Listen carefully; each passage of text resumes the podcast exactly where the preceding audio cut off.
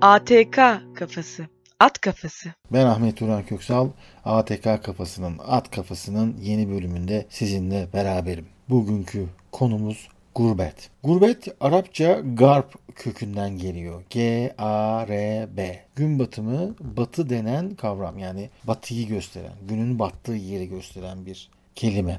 Hani İstiklal Marşı'nda geçer ya garbın afakını sarmışsa çelik zırhlı duvar, garbın yani batının ufkunu bir çelik zırhlı duvar sarmış demek. Yani aslında batı kısmının çok ciddi, çok gelişmiş, çok kuvvetli, zırhlı bir şekilde yıkılmayan bir duvarı varsa yani onun silahı varsa, onun gücü varsa benim de iman dolu göğsüm var, serhattim var diyor. Böylece karşılık veriyor Mehmet Akif Ersoy. Aslında garaba kelimesi de yine garptan türetilmiş Arapça ayrıldı, uzaklaştı demek. Ve bu kelime, garaba kelimesi yine ufak bir değişikliğe uğrayarak garip haline alıyor. Garip de ayrı idi, tuhaf idi. Yani genelin dışında normalden farklı olana garip deniyor. Garip hani böyle belki tuhaf gibi kullanılabileceği gibi biraz da topluluktan ayrılan hani şu garip gönlüm neyler denir ya ya da garibin teki geldi işte çay çorba içti gitti derler ya aynen o şekil. Garip, garaba, garp hep buradan geliyor. Hatta Guraba Hastanesi vardır. Guraba kelimesi de işte böyle bir miktar muhtaç, garip, yardıma muhtaç. Ve bu dönüyor dolaşıyor grup denen bir kavrama geliyor. Gruba karşı durmak diye bir kavram var. O da gün batımına karşı durmak. Ama grup bildiğiniz bu grup şirketleri gibi ya da Şampiyonlar Ligi grupları gibi değil. G ile R arasında U var. Yani G, U, R, U, P. G-R-U-P değil. Bu grubu da yanlış yazmamak lazım. Tabi grup grup garp falan filan deyince aklımıza hemen Yahya Kemal Beyatlı'nın Rintlerin Akşamı şiiri geliyor. Ben hızlıca bunu okuyayım ve tabi bir sıfat tamlaması olarak süper bir bölümü olduğunu unutmadan. Dönülmez akşamın ufkundayız ki bu eseri ve şarkıyı devam suretle Dönülmez akşamın ufku diye betimlerler. Dönülmez akşam ufkunu çalsana söylesene falan filan diye. Şiir şöyle. Dönülmez akşamın ufkundayız. Vakit çok geç. Bu son fasıldır ey ömrüm. Nasıl geçersen geç. Cihana bir daha gelmek hayal edilse bile avunmak istemeyiz öyle bir teselliyle. Ve şimdi başlıyor. Geniş kanatları boşlukta simsiyah açılan ve arkasında güneş doğmayan büyük kapıdan geçince başlayacak bitmeyen sükunlu gece. Yani bir gece varmış, çok sessizmiş, bitmeyecekmiş, sonsuzmuş, sınırsızmış ve biz kapıdan geçince başlayacakmış bu. Hani kapı ne anlamda? Bu arada kapı da ayrıca betimleniyor. Geniş kanatları olan yani her kapının kanadı oldukça geniş. Boşlukta simsiyah açılıyor. Ve arkasında güneş doğmayan büyük kapı. Yani o kadar büyük ki güneş doğmuyor. Yani biz o kapıdan geçince sınırsızlığa doğru gidince sessiz gecenin başlayacağını söylüyor. Gruba karşı bu son bahçelerde keyfince güneşin batışına karşı bu son bahçelerde keyfince ya şevk içinde harap ol ya da aşk içinde gönül. O yani şevk içinde harap olmak, aşk içinde gönülde olmak. Vallahi güzel. Ya lale açmalıdır göğsümüzde yahut gül. Yahya Kemal Beyatlı'nın bu şiiri aslında Tarkan'dan ya da Müzeyyen Senar'dan falan dinlenildiği zaman daha güzel oluyor. Ben tabii çok iyi size aktaramadım. Yahya Kemal Beyatlı da işte bir söylentiye göre Yapı Kredi Bankası'nın sanat danışmanlığını yapmış uzun süre. Böyle yaptığı için de YKB yani Yapı Kredi Bankası'nın antetli kağıtlarını çok rahat kullanabiliyormuş kendi işleri içinde. Tabii bu bir şehir efsanesi olabilir. Peki grup G-U-R-U-P nasıl olmuş da yabancıları etkilememiş? Etkilemiş. Eski Yunanca Europe, Europe hani Europe aslında garip kelimesiyle akraba gruptan geliyor. Europe grup. Yani kelimelerin kökenlerinin bağlantıları ve beni gerçekten çok şaşırtıyor bazen. Sanırım siz de şaşırdınız. Europe kelimesinin aslında Arapça batıdan, uzaklaşmaktan, garip olmaktan geldiğini de unutmamak lazım. Yani batı aslında bize biraz garip geliyor. Peki batıya göre doğu garip gelir mi? Onun ismi Garp değil tabi. Hatta şöyle bir şey var. Anadolu ismi şöyle doğmuş. Bir gün askerler gidiyorlarmış. Çok susamışlar. Askerleri gören bir tane Anadolu kadını da hemen işte gitmiş. Elindeki ayrandan onlara ikram etmiş. Ama o kadar çok vermek istiyormuş ki sonsuz sınırsız da bir testisi varmış herhalde. Hikaye bu ya. Doldurukça dolduruyor. O kadar askere. Doldurukça ayranı dolduruyor. Doldurukça dolduruyor. Askerler de bir yere kadar içebiliyorlar. Ellerindeki dolu kapları, kacakları ana dolu, ana dolu daha doldurma falan diyorlar. Bu kadar zorlama olur. Doğrusu Anatolia. Anatolia da Yunan tarafında güneşin doğduğu yer. Doğu demek. O yüzden Anadolu'nun öyle o ayran ve doldurmakla bir alakası yok. Biz böyle şeyleri uydurmayı çok severiz. Hatta ki hatta şu Zonguldak'ta Uzun Mehmet'in kömür bulması da uydurma. Hatta Kırşehir dünyanın merkezi derler. Bir tane Avrupa merkezli harita çizmiş bir yabancı kartograf. Bayağı bir çalışmış matematiksel ifadeler, geometrik hesaplamalar. Sonra demiş ki dünyanın merkezi Kırşehir'dir. Hatta ben Kırşehir valiliği ya da il özel idaresi olsam ya da turizmle ilgili kararları veriyorsam dünyanın merkezine hoş geldiniz denebilir. Diğer taraftan da Nasrettin Hoca'ya sormuşlar ya dünyanın merkezi neresi. Ha burasıdır demiş. Herkes olur mu ya nasıl ispatlayacaksın falan. Siz başka bir yer olduğunu ispatlayın. Ben de buranın olduğunu ispatlarım demiş. Tabi bu İngiliz miydi, Amerikalı mıydı bu kartografın yani bu harita uzmanının Kırşehir'i merkez bulmasının sebebi de bütün toprakları Avrupa merkezli tüm dünya topraklarını karelere bölüyor, kareler yapıyor. O karelerin hep ortak noktalarını yakalaya yakalaya yani ağırlık merkezlerini yakalaya yakalaya yakalaya yakalaya geliyor. Kırşehir'de aha burası dünyanın merkezidir diyor. Ama örnekleme için aldığınız karenin büyüklüğünü değiştirirseniz aslında değişmemesi gereken merkezinde yeri değişiyor. O yüzden dünyanın merkezi neresidir? Biraz tartışmalı. Ama şunu bilin ki İstanbul kalkışta olduğu için Türk Hava Yolları uçakları her yere rahat erişip daha iyi lojistik sonuç alabildikleri için en azından en azından dünyanın uçak habları için aktarma yapılabileceği en önemli havalimanı destinasyonu hedefi İstanbul oluyor. Gurbet, gurbet acısı, gurbet acı vatan gibi böyle bir sürü tanım var. Gurbet de aslında doğduğunuz, yaşadığınız topraktan yani alıştığınız yerlerden ayrılmanın verdiği bir kültürel sancı, kültürel bir duygu gurbet. Diaspora deniyor gurbete gidenlere ve orada kalanlara. Gurbete gitmek konusunda bu aralar herkes çok istekli. Türkiye'deki iyi eğitim almış kesimin bir şekilde çok az maaş alması, iş bulamaması ve kendince çok da rahat edememesi yüzünden bazı özgürlüklerle kısıtlandı biliyorsunuz. O yüzden gurbet çekmeye, gurbet acısına razı olup yurt dışına gidiyorlar ve buna karşılık da Türkiye'de Almanya'nın battığı, doğalgazdan dolayı çok üşüdükleri, yakında Türkiye'ye muhtaç olacakları gibi bazı propagandalar da pompalanıyor. Hangisi doğru? Gurbete gitmek mi gitmemek mi lazım? Buna karar verecek olan sizsiniz. Gurbetle ilgili Özdemir Erdoğan'ın bir güzel bir şarkısı var. Buraya koyamıyorum. Telif yeriz. Yine Twitter'da Diaspora Türk diye bir hesap var. Bu da diasporadaki yani gurbetteki Türklerin yaşadıklarını anlatıyor. Türkiye'de Almancı diye aşağılanıyorlar. Almanya'da da Türk göçmen diye aşağılanıyorlar. Yalnız bu Almancıları alma sürecinde bir belgesel çekilmişti. Türkiye'den Yozgat'tan mı ne birileri geliyordu. Böyle aslında yapılı bir adam fakat biraz saçları dökülmüş. Ona sorular soruyor. Çoğu yazılı testi geçiyor. Muayene ediliyor bu. Görülüyor ki kalbinde bir sorun var. Fakat o zamana kadar o muayene olmadan adamın kalple ilgili sorunun olup olmadığını kimse bilmiyor. Kapakçı ile ilgili sorun var. Düşünsenize hem bir işe girmeye çalışıyorsunuz. Umutla gelmişsiniz. Beni alsınlar demişsiniz. Gözü karartmışsınız. Ve Almanya'da bir kalp yetmezliği çekeceksiniz. Almanya bunu almıyor. Tabi ağlamalar, zırlamalar, kura çekildiği halde gitmemesi. Çok üzücü. Kişinin evdeki durumunu düşünsenize. Evine gidiyor. Ne oldu? Hanımı soruyor. Çocukları soruyor. Çevredekiler soruyor. Kalbimde bir sorun varmış diyor ki o zamana kadar öyle bir tetkik yapılmamış. Öyle bir öyle bir teşhiste bulunmamış. Yani hem yaşamasında bir sorun var. E, ileride kalple ilgili bir sorun yaşayabileceği ona söyleniyor. Hem de çoğu vasfı yerinde olduğu halde Almanya'ya gidip yeni bir hayat kurabilecekken, işini gücünü ona göre ayarlamışken o alınmıyor. Düşünsenize evindeki durumunu, adamın üzülmesini. Çok fena. Alman doktorların böyle tavuk seçermiş gibi, civciv seçermiş gibi işçi yani düz iş yapacak, vücut işi çalıştıracak kimseleri bu şekilde seçmeleri de çok ırkçı bir şey değil mi? Yani Almanlar 2. Dünya Savaşı'ndan sonra işte bu ırk meselelerine, ağrı ırk meselelerine bu kadar taktıktan sonra ve yenildikten sonra ve demokrasiye geçtikten sonra Türk işçileri alırken aynen bu şekilde onlara tavuk gibi davranmaları, sonra bir de onun belgeselini çekmeleri, onun yayınlan YouTube'dan bulabilirsiniz. Var yani. Oldukça objektif olduklarını düşünüyorlar. Ona göre yayınlamışlar. Ben çok üzüldüm. Neden üzüldüm? Çünkü Türkiye'de artık aynen bu Almanya'ya, acı vatana, gurbete, iş için, para kazanmak için bir şekilde şekilde ekonomik durumunu düzeltmek, sosyal statüsünü düzeltmek için gidenlerin durumunu yaşıyor gibiyiz. Herkes bir şekilde kendini yurt dışına atmayı düşünüyor, istiyor, hedefliyor. Türkiye'den çıkan giden doktorların sayısı oldukça yüksek. Çünkü doktorlara yapılmış sistematik bir aşağılama da var. Burada bir gerçek. Sadece tavuk gibi seçmek değil. Almanya'daki işçi Türklerin yaşadıklarıyla ilgili bir gazetecinin çok cesurca yaptığı bir çalışma var. Alman gazeteci Günter Wallwarf 83 yılında böyle değişik bir diğerlerinden daha farklı bir haber yapmaya karar vermiş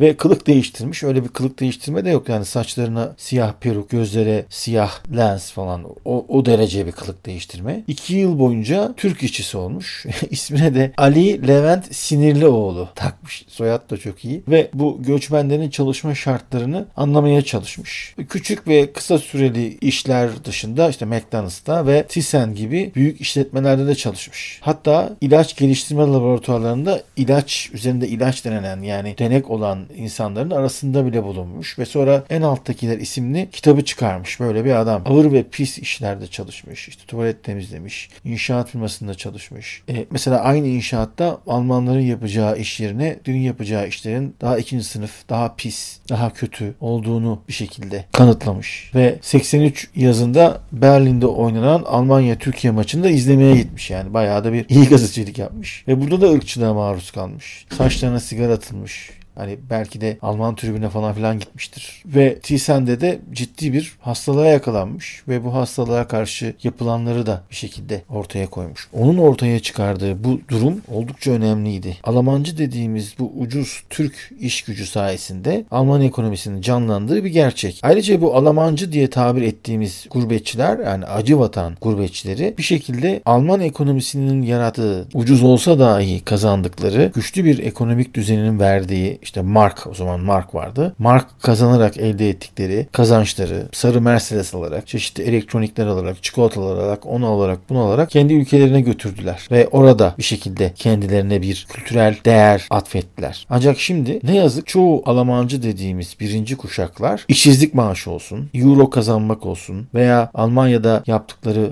bir şekilde kazandıkları kazanımlar olsun. Bunları Türkiye'ye gelip harcadıkları zaman çok mutlu oluyorlar. Çünkü bir euro şu an itibariyle itibariyle 20 lira civarında. Almanya'da zor geçinmelerine sebep olacak emekli maaşı bile Türkiye'de zengin gibi yaşamaları demek. O yüzden şaşırtıcıdır ki çoğunluğu, hepsi demiyorum, Türkiye'deki yönetimin çok iyi olduğunu, Türkiye'nin bir cennet olduğunu, Almanya'nın bir şekilde çok sıkıcı olduğunu, çekilmez olduğunu falan filan bahsediyorlar. Bunlar ikinci kuşak da olabilirler. Hatta şu anda Alman hükümetiyle Türk hükümeti bir anlaşmaya vardı. Türkiye'deki tüm mal varlıkları bir şekilde Alman hükümeti tarafından bilinir hale geldi. E oluyor olunca ne oldu? Oldu. E öyle olunca ne oldu? Uzun süre işsizlik maaşı almış, uzun süre fakirlik maaşı almış kişilerin Türkiye'de katları, arazileri, kira aldıkları yerler olduğu ortaya çıktı. Yani bir gelirleri vardı ve bunları göstermemişler. Bir aralar şöyle 3-4 yıl önce bütün Türkçe konuşan Alman avukatlar bu işlerle ilgileniyorlardı. Kıyamet kopuyordu. Bütün Almancılar böyle değil tabi. Artık üçüncü kuşak geçerli. Değişik bir kültürel durum söz konusu. Almanya'ya daha çok Berlin'e gittiğiniz zaman bunu hissediyorsunuz. Hatta şöyle bir fıkra vardı. Türkiye'de gazeteci denen biri Berlin'e gitmiş. Orada Türk çayı, millet tavla oynuyor, pişpirik oynuyor. Kahvede herkes Türkçe konuşuyor. Bayağı böyle Türk mahallesinin derin takıldığı bir kahvede bayağı da böyle kendini iyi hissetmiş ki oradaki kahvehane sahibi demiş ki Berlin ne kadar güzel, ne kadar çok Türkçe konuşuluyor, ne kadar çok Türk var burayı Türkiye gibi yapmışsınız falan filan bilmem ne deyince ya Berlin çok iyi de çok fazla Alman var be abi. Her azınlık için söylenecek bir fıkra bu ama durumu gösteriyor. Şimdi diğer taraftan da onlara madem Türkiye çok iyi durumda. Siz de gelip burada yaşayın. Abi, sevdiğimizden mi işte ne yapalım düzenimizi kurmasak çoluk çocuk orada olmasa gelirdik ama işte gelemiyoruz falan filan gibi cevaplar veriyorlar. Tabii ki içlerinde samimi olanları vardır. Tabii içlerinde gerçekten Türkiye'yi sevdikleri belli olan çok kimse vardır. Ama iklim şartları olsun, genel durum olsun, nasıl İngilizler Datça'ya, Kuşadası'na, Didim'e bu kadar önem gösteriyorlarsa çünkü sterlin de çok güçlü bir para birimi. Orada kazanıp burada emeklilerini geçiriyorlarsa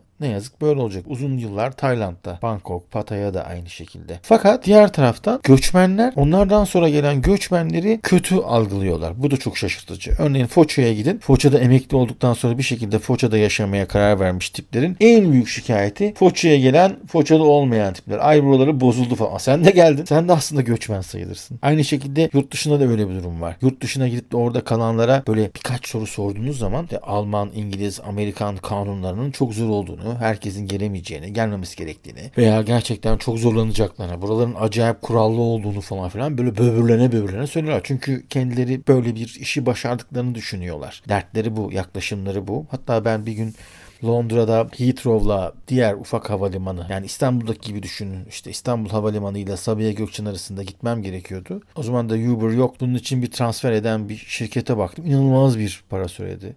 İşte 4 kişilik aile 300 pound gibi bir ederden bahsetti. Ben de böyle olacağına 150 pound'a 2 günlüğüne bir araba kiraladım. Hem de onunla her tarafı gezdim. O havalimanından alıp öbür havalimanına bırakarak hiç de ara bir fark ödemeyerek bir şekilde işimi hallettim. Oradaki Türkler çok şaşırmış. Nasıl yaptın? Nasıl soldan? E, Kıbrıs'ta kullanıyorduk. Ayrıca çok zor değil. Yani siz burada bu kurallara uyabiliyorsanız normal bir vatandaş da uyabilir. Öyle bir eleştiride de bulunmak lazım. Yani yurt dışında oturmuş kimseler bir miktar öyle kendilerini biraz büyütmek için bunu söylüyor olabilirler. Genelde sosyal medyada şöyle hoşumuza gitmeyen bir durum var. Türkiye bir yazılımcı kaybetti. Amerika Birleşik Devletleri bir yazılımcı kazandı diye böyle pasaport, havalimanından fotoğraflar falan filan. Bunlar pek hoş durumlar değil. Çünkü neyin kimin neyi kaybettiği, kendini bu kadar övmenin gerekli olup olmadığı tartışılır. Kimse bir şey kaybetmedi. Sen orada yaşıyordun, burada yaşamaya başladın. Kendini çok kilit, bir önemli bir rolde göstermemen gerekir. Yani gittin şimdi burada göçmenlik çekiyorsun. Diğer tarafta da İlber Ortaylı ve tayfası Türkiye'de iyi eğitimli kişilerin yurt dışına gittikleri zaman en fazla garson olabileceklerini, itilip kakılacaklarını falan filan söylüyorlar ve kesinlikle önermiyorlar. Örneğin bir futbolcu yurt dışına gidip de orada birkaç çalım atsa, gol atmayı bırak. Çalım atsa yılın futbolcusu seçiliyor ama burada oldukça başarılı bir biyolog, iyi bir yazılımcı, iyi bir mimar, iyi bir tasarımcı oraya gidip de orada sistemini kurup başarılı olduğu zaman o vatan haini oluyor. Nasıl? İyi değil mi? Hatta bir aralar Miktat Kadıoğlu diye biri var. İlk ülkeyi terk edenlerin fare falan olduğunu söylemişti. Orada yanlış anlaşıldım falan filan dedi. Ona güzel bir cevabı yazı yazdım. Yurt dışına çıkan korkaklar diye arattırırsanız bulursunuz. Buna cevap veremedi. Kendisini de mentionlayıp söyledim. Yanlış anlaşıldım falan ayaklarına girdi ama pek ciddi de almamak lazım. Orada verdiğim cevabı okumak gerekiyor. Çünkü ben de yurt dışına gitmek zorunda kalanlardan biriyim. Bununla ilgili böyle fare mare tanımlaması isteyen istediğini yapabilir. isteyen istediği şekilde hakaret edebilir. Ama altlığının ama altlığını iyi okumaları lazım. Öyle langır lungur konuşmamaları lazım. Şimdi bir de yeni bir moda ortaya çıktı. Mültecilik. Hatta Türkiye'den 20 bine yakın kişinin Meksika yolunda Amerika'ya kaçtığını, Meksikalı kartelleri kullandıkları söyleniyor. En son Nevşin Mengü de bununla ilgili bir röportaj yaptı. Meksika kartellerine para veriyorlar. Onlar fotoğraflarını alıyorlar cep telefonundan. Kapıdan giren pasaport polisi o fotoğrafı görüp para aldığı için onları içeri alıyor. Ondan sonra taksi tutup bayağı bildiğin polisten kaçıp Amerikan sınırına gidip orada Texas polisine ICE polisi diyorlar. Teslim oluyorlar. Önce sadece onlara alüminyum battaniyelerin verildiği garip kamplarda 4-5 gün kalıyorlar. Bütün cep telefonları her şeyleri elinden alınıyor. Arkasından onları başka bir kampa gönderiyorlar. Bayağı bildiğiniz hapishane aslında. O hapishanede bir ay kalan da oluyor, 3 ay kalan da oluyor, 6 ay kalan da oluyor. Onlara sonra bir kefalet ödettiriyorlar. Sonra bir sponsor, o sponsor da 2500-3000 dolara yine buluyorlar bu şebekedekiler. Bayağı bir kartel, mafya işi. Akabinde o sponsordan aldığı duruma göre veya verdiği kefalete göre oradan çıkıp bir yalan söylüyor. Diyor ki işte veya doğru. Doğru söyleyen de vardır ama yalan söyleyenler daha fazla. Diyorlar ki işte ben LGBT'yim. İşte Kürt olanlar ben Kürt'üm. Çok fena bana büyük bir haksızlık yapılıyor. Alevi olanlar Alevi olmaları konusunda. Hatta burada biri vardı. Kürt kökenli bir arkadaş. Türkiye'de yeni bir kaynak makinesi alınmış çalıştığı yerde. Kürt diye ona o kaynak makinesini dokundurtmamışlar. Bu da bunu bir üzerine alınmış. Sonra Meksika'dan geçtikten sonra avukatlarıyla bunu mazeret gösterip mülteciliğe başvurdu. Türkiye'de Kürtlere veya azınlıklara bazı kötülükler yapılmıştır da ama inanın kaynak makinesine dokundurtmamak gibi bir şey olmaz. Bir Türk patron, bir Kürt vatandaş güzel kaynak yapabiliyorsa niye ona dokundurtmasın? Öyle bir durum yok. Ama tabii Amerikalılar buna önem gösteriyorlar. Ayrımcılık olarak görüyorlar. Avukatlar da bunu bildiği için böyle hikayeler uyduruyorlar. Ne hikayeler ne hikayeler. Meksika'dan kaçak yolla o devrenin üzerinden geçmek, bu kadar sefalet çekmek hala illegal bir para kazanma metodu olarak 15 bin dolarlar, 20 bin dolarların oynadığı garip bir hale gelmiş durumda. Buna bir çözüm bulmak gerekiyor. Oradan Amerika'dan sonra Kanada'ya geçiyorlar ya da Amerika'da kalıyorlar. Bir şeyler yapıyorlar. Ve YouTube'da ya Amerika'da nasıl tırcı oldum videoları revaçta ya da Meksika'ya nasıl illegal yoldan geçtim hikayeleri mevcut. Şimdi gurbet derken işin etimolojisine de girdik. Rintlerin akşamına da bile girdik Yahya Kemal Beyatlı'nın. Rint de aslında kalender demek. Dünya zevklerinden kendini ayırmış bir şekilde kendini bir yere getirmiş kişiye rint deniyor. İşte o geniş kanatları olan kapının grupta yani ölmeye yakın öbür tarafa geçerken aydınlık yok çünkü o tarafta bir şekilde gönlümüzün alacağı ferahlama ve varacağımız nirvana gibi güzel bir şiir. Şimdi gurbete gitmek hapishaneye gitmek mi? Vizeniz çıkmaz bilmem ne olmaz. Türkiye'ye dönemezsiniz. Hatta öyle garip hikayeler var. Annesi hasta olmuş ölmüş cenazesine gelememiş çünkü giderse geri dönemeyecek. Böyle travmalar böyle dertler. Kültür ve dil hapishanesi diye bir şey var. Eğer yurt dışına gidip de kendinizi Türkiye'de tutarsanız bir şekilde hapishaneye girmiş oluyorsun. Bu dil hapishanesi de olabilir. Çünkü dil bir hapishanedir. Almanya'ya gidip hiç Almanca konuşmadan sadece Türkçe konuşursanız yıllar boyu da böyle sürerse kültür şoku da yaşarsınız. Hapishanede kendinizi hissedersiniz. Diaspora Türk çok güzel bir hesap. Daha çok Twitter'da aktif ve oradan takip ediyorum ve hatta orada çok güzel bir hikaye var. Size aktarayım. Kaynak Diaspora Türk. Köln'de bir pansiyonda kalıyorlarmış. Tabi ev yok. Daha böyle çoluk çocuk gelmemiş. Bizim pansiyonun da en yaşlısı Muharrem abinin okuma yazması yoktu diyor burada anlatan biri. Bir gün elinde bir mektupla gelmiş. Demiş ki yengen yollamıştır belki. Şunu bana okur musun Bayram demiş. Bayram hikayenin kahramanı. Bir kıyıya geçtik mektubunu tane tane okudum. Yenge yollamış. Hem dinledi hem ağladı Muharrem abi. Birkaç gün sonra bir de cevap yazalım Bayram dedi. Oturduk iki sayfa yazdık. Gel zaman git zaman bu iş benim üstüme kaldı. İki haftada bir mektup okuyup cevap yazıyorduk. Artık aileden biri sayılırdım. Her şeylerini biliyordum tabi. Onlar yazılınca Bayram'da Muharrem abinin her şeyini biliyor. Son mektupta Muharrem abinin hanımı sağ olsun bizim komşunun kızı Gülizar ne zaman istesem sana mektup yazıyor diye not düşmüş. Meğer yengenin de okuma yazması yokmuş. Yani burada sadece bir dil hapishanesi değil bir de okuma yazma hapishanesi var.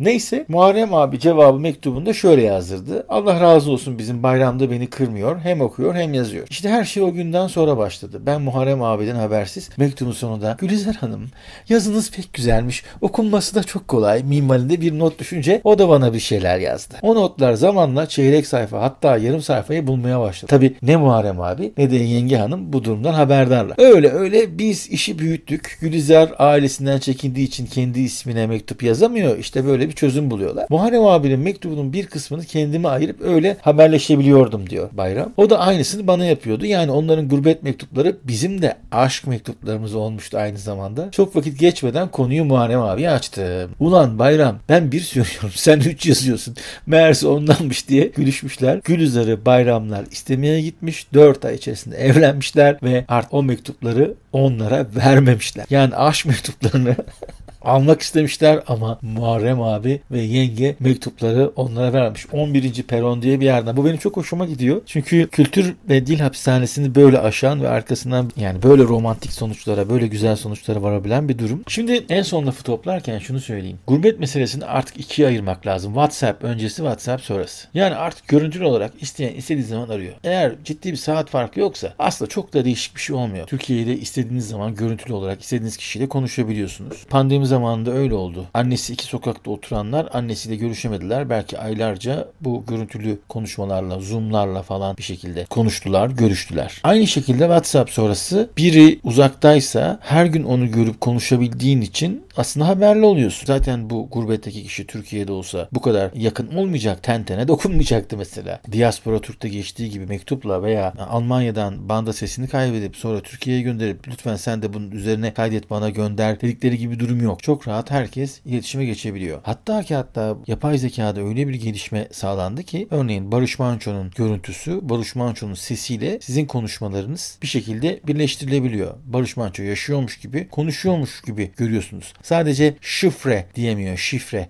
Yani o çevirimde bir sıkıntı var ama onu da yakında aşacaklar. Örneğin şöyle bir Black Mirror senaryosu tahmininde bulunayım. Biri var sevdiği yurt dışında ikisinden birine bir şey oluyor. Bu durumda yıllar boyu o hayatta olmayan kişinin kişinin, konuşamayan kişinin konuşmasını başka biri taklit edebilir. Ve WhatsApp dışında başka bir iletişimi olmayan kişi diğer taraftaki sevdiğinin yaşadığını zannedebilir. Onunla konuştuğunu zannedebilir. Aynı şekilde Obama'nın ağzından Trump konuşmaları çıkarken Trump'ın ağzından da Obama türü konuşmalar çıkabiliyor. Bu durumda gurbet, garip, ayrı olmak, uzakta olmak farklı anlamlar kazanıyor. Aynı şekilde bu Meksika'dan kaçak yolla geçen Türklerin anlaşması Google Translate sayesinde Meksikalı kartel elemanıyla anlaşması Türkçe konuşup telefona söylemesi onun da otomatikman İspanyolcaya çevirip anlaşmaları üzerine oluyor. İşler değişti. O yüzden biraz düşünmenizi, kültür hapishanesi ve dil hapishanesini biraz düşünmenizi, gurbeti yakalamanızı, garip olmayı ve rintlerin akşamını içeren podcast bölümü yap. İnşallah beğenmişsinizdir. Bir dahaki bölümde